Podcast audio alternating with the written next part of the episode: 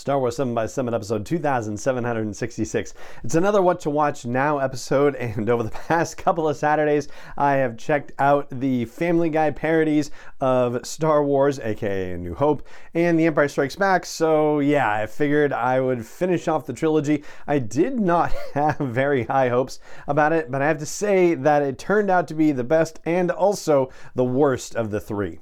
Punch it!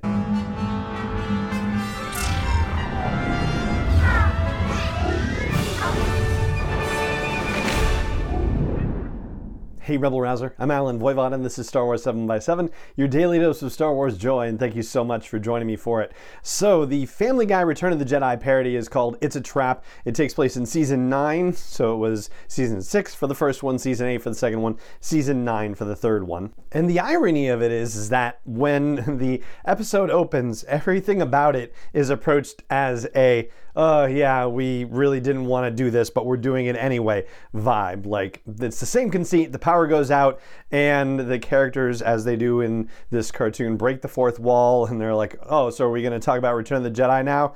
And Peter Griffin, the dad of the family, is like, yeah, we might as well get it over with. And then they cut to the Return of the Jedi opening crawl, and they do funny things with the crawl, but in this particular one, it's a rambling monologue from presumably Seth MacFarlane, the creator of the show, saying, Yeah, we didn't want to do this, and we were kind of burned out, but Fox wanted the money, and so they're making us do it, and we really didn't want to, so we had the assistants write it. And if that's the case, then they got to give the assistants more to do on that show, because honestly, some of the good stuff in the show is better than any of what happened in Star Wars and the Empire one.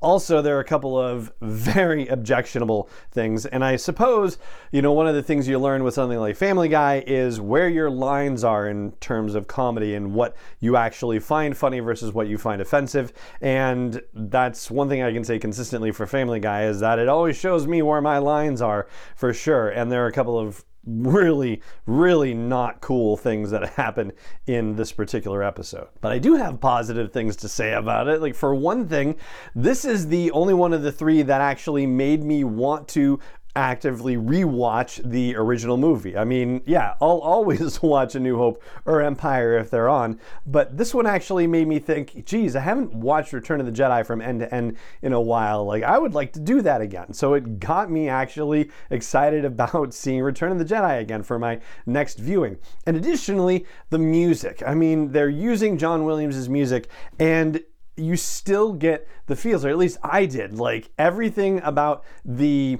moment in uh, in Tatooine at the pit of the Sarlacc where they're about to put Luke in and that whole fight scene that erupts from there. I mean, the music for the real movie gives me chills and shivers and like I get emotional over that scene and I got emotional over it watching it in Family Guy too. Like same emotion, same feelings. Like it's just amazing. I'll also say that a lot of the scenes on Endor made me laugh out loud, like Han trying to sneak up on the scout trooper and stepping on a branch, and the scout trooper doesn't hear it, so he continues moving forward. And he steps on various other objects, and they let that gag run very well, so that was great. The actual speeder bike chase is done with bicycles instead of speeder bikes, and the Pee Wee Herman cameo as a result of this is great and is not questionable at all. It's just a straight up Pee Wee Herman of Pee Wee's Big Adventure kind of tie into things. And there's a bit about 3PO using his magic, quote unquote, and about Ewoks knowing the finer points of cosmetology. Like it goes on and on, and there's a lot of good stuff there.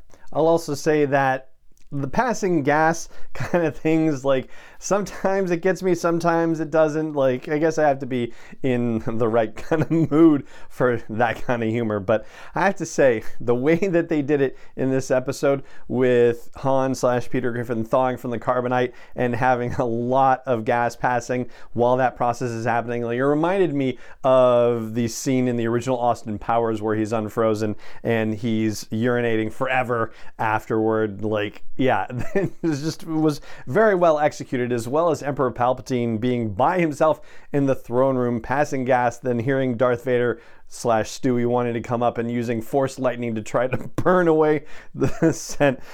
I thought that was actually well done. There's also more inside joke stuff about Seth Green specifically, who does the voice of Chris in the show and who is playing the character of Luke Skywalker in these. So there are various taunts related to Seth Green and about whether he is actually a worthwhile person in real life and what creatively he's put into the world is worthwhile. Like, that's the sort of thing that the Emperor taunts Chris with to get him to light up his lightsaber to try to strike the Emperor down. And there's more conversations about it that happen at the end of the show, too. So that's very inside humory kind of stuff. And the other thing I'll share that was exciting was, well, the end credits, but I'm kind of going to bury the lead on this one a little bit. So, D. Bradley Baker, who is the voice of the clones in the Clone Wars and the Bad Batch, etc., etc., he's a voice in this thing, which is exciting. Also, there's somebody named uh, Chris Cox who does voices for Star Wars video games, including most recently Jedi Fallen Order, and he does voice work in this. But probably the biggest, most exciting name to appear in the credits is Carrie Fisher. Yes, our beloved Princess Leia actually does the voice of Mon Mothma in this episode, and I had that moment where they're on the home one, and Mon Mothma comes in for the briefing and starts talking, and it's like, oh my gosh, like yeah, I didn't know, you know, if somebody had ever told me, I didn't remember, but oh man, the thrill of hearing her voice was just beyond spectacular. So, yeah, there you go. Um, I would say, yeah, still can't quite comfortably recommend these episodes, you know? Like, if you're okay with being offended, I guess, you know, you can consider that. Just, you know, I will say again, it was the best and the worst in terms of some of the things that it offered, but yeah, it's it's worth your time if you if you want to laugh and you can you know, stand a couple of things that are in really poor taste.